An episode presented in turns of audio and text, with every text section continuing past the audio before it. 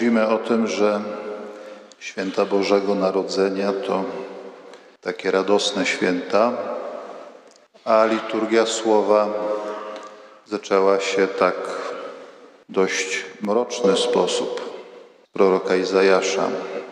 Naród kroczący w ciemnościach ujrzał światłość wielką, nad mieszkańcami krainy mroków zabłysło światło. Naród kroczący w ciemnościach, mieszkańcy krainy mroku. To jest o nas. Tak właśnie prorok opisuje sytuację człowieka, każdego z nas, jak tutaj jesteśmy. Kroczymy w ciemnościach, mieszkamy w mroku.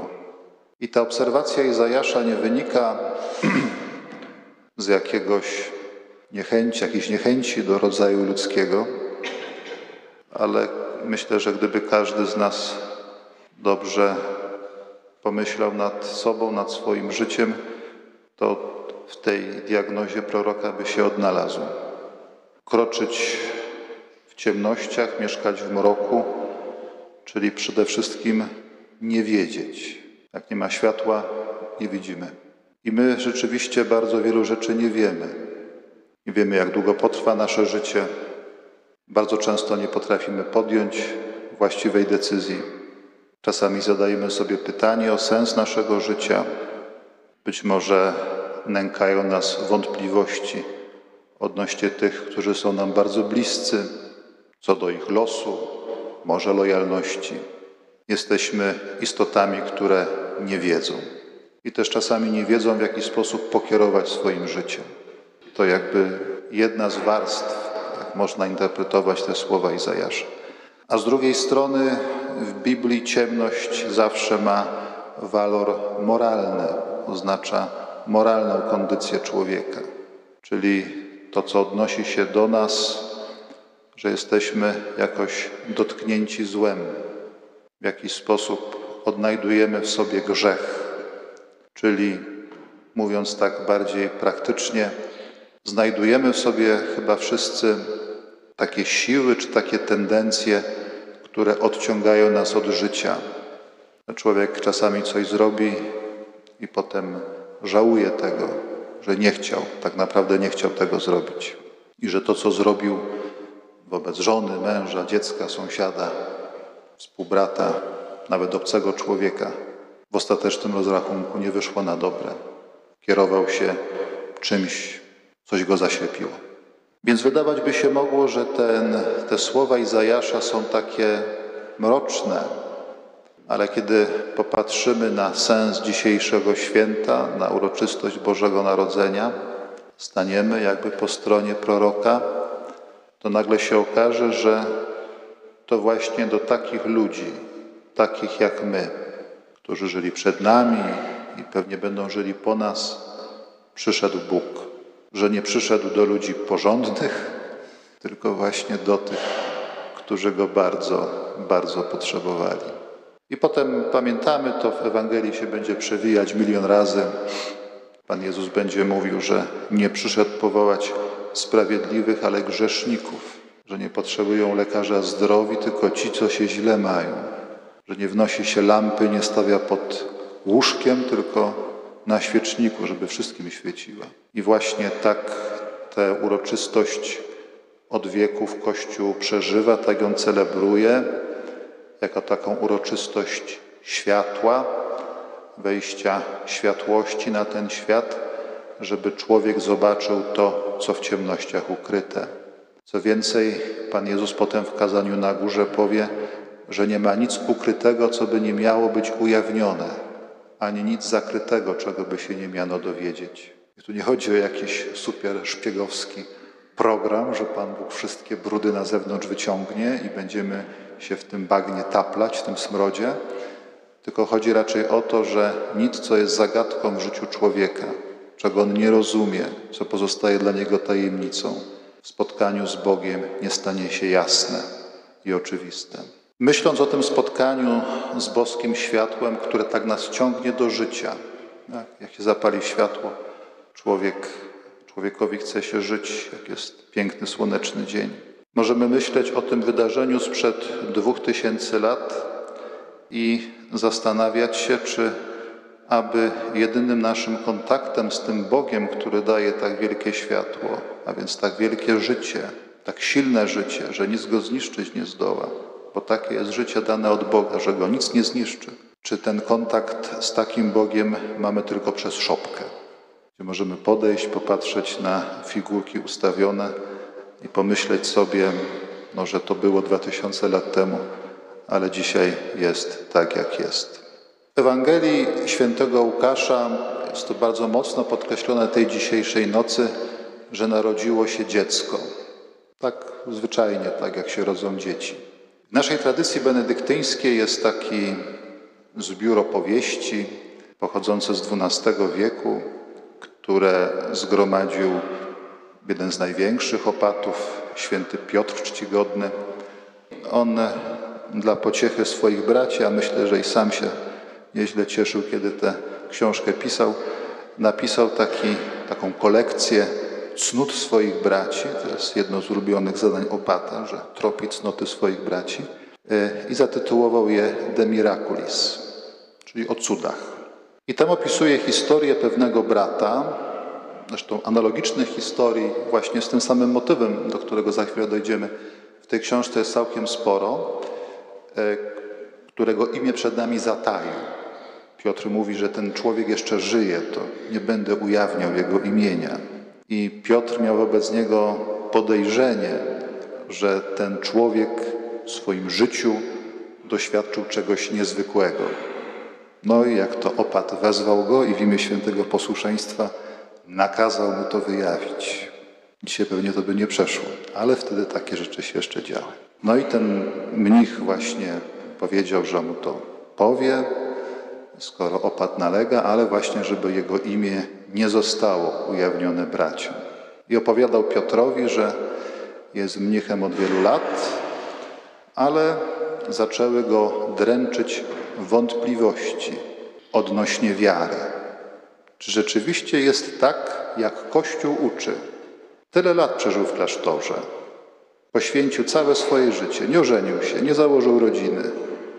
Niczego w życiu nie osiągnął, niczego nie zbudował, nie zasadził drzewa. Teraz jego życie zbliża się do końca i ogarniają go coraz głębsze wątpliwości, czy to wszystko jest prawda, czy Bóg jest.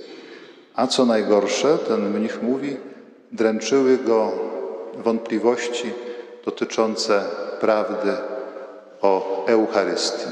Czy faktycznie jest tam Chrystus Pan realnie obecny? I ten mnich opowiadał Piotrowi, że zaczął modlić się, przyzywać pomocy Bożej Rodzicielki. I pewnego dnia obudził się, czy też mówił, że coś go obudziło, i usłyszał głos, który nakazał mu iść do kościoła. I w tym kościele mówi, chociaż była noc, bracia jeszcze spali, było światło, i nagle zobaczył, że na głównym ołtarzu bazyliki opackiej leży dziecko. I podszedł do tego ołtarza, a to dziecko powiedziało do niego: Weź mnie na ręce i obnieś mnie po wszystkich ołtarzach. I on przerażony, bo zrozumiał, kim jest to dziecko, że to jest dzieciątko Jezus, obniósł go po tych wszystkich ołtarzach, a mówi teraz: Połóż mnie na głównym z powrotem. No i położył, a dziecko powiedziało do niego: Zawsze tu jestem. I zniknęło. Oczywiście możemy powiedzieć pobożna legenda, ale Piotr był zbyt wielkim umysłem, żeby ganiać za motylami. Jako ciekawostka, może by podbudować jego autorytet, był człowiekiem w XII wieku, który kazał przetłumaczyć Koran na łacinę, bo był ciekaw, co tam jest napisane. Więc to nie był człowiek, który był łatwowierny. Ale w tej opowieści on przekazał nam jedną ważną prawdę, która pomoże nam odpowiedzieć na pytanie, czy zostaje nam tylko szopka. Ponieważ w tym myśleniu ludzi XII wieku, co potem trochę się zatarło, w jakiś sposób tajemnica Bożego Narodzenia była ściśle związana z tajemnicą Eucharystii.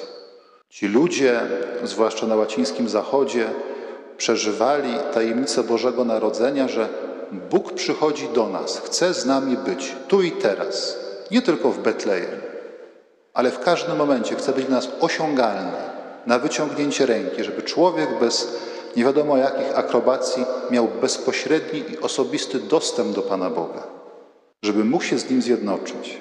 I ci ludzie widzieli właśnie te realizacje czy kontynuację Betlejem właśnie w tajemnicy Najświętszej Eucharystii. Potem, skoro już mówiliśmy o szopce, święty Franciszek ponoć, tak kiedyś jeden franciszkanin mówił, kiedy urządził pierwszą szopkę w Greccio, to jest jakieś już kilkadziesiąt lat po śmierci Piotra Czcigodnego, e, tak ją urządził, że w momencie, kiedy następowało przeistoczenie, to tak to było zaaranżowane, że rodzajem żłóbka był ołtarz. W momencie narodzenia pańskiego, w momencie przeistoczenia ciało, hostia, najświętsza hostia stawała się ciałem pańskim i to właśnie było to dzieciątko, które spoczywało w żłobie, które ludzie adorowali, a potem przyjmowali w czasie Komunii Świętej. Maryja z Józefem, tak jak słyszeliśmy, doszli dzisiaj do Betlejem.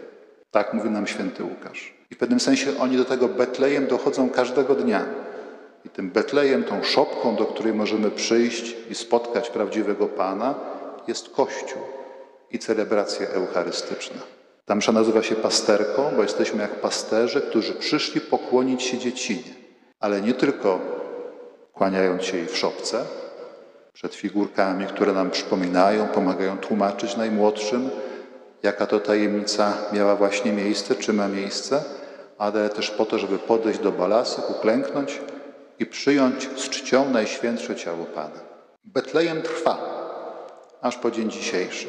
I wierzymy, że będzie trwało aż do końca świata, bo Bóg chce być ze swoim ludem, chce być z nami, z każdym z nas. Bo jesteśmy narodem, który kroczy w ciemnościach, jesteśmy mieszkańcami krainy mroku. I potrzebujemy tego światła, które nie jest od nas, od innych ludzi, ale przede wszystkim pochodzi od samego Boga, a którego spotykamy w tym misterium Najświętszej Ofiary, w tym misterium Komunii Świętej. Pomyślmy o Matce Bożej, która w pewnym sensie, tak możemy powiedzieć, tej komunii dostąpiła w momencie zwiastowania, kiedy Słowo poczęło się pod jej sercem. Syn Boży stał się człowiekiem pod jej sercem. I ona w tej komunii z Jezusem pozostawała. Ale potem ta komunia trwała przecież dalej po narodzeniu i rozważając jej życie, możemy zrozumieć, na czym polega istota Komunii Świętej.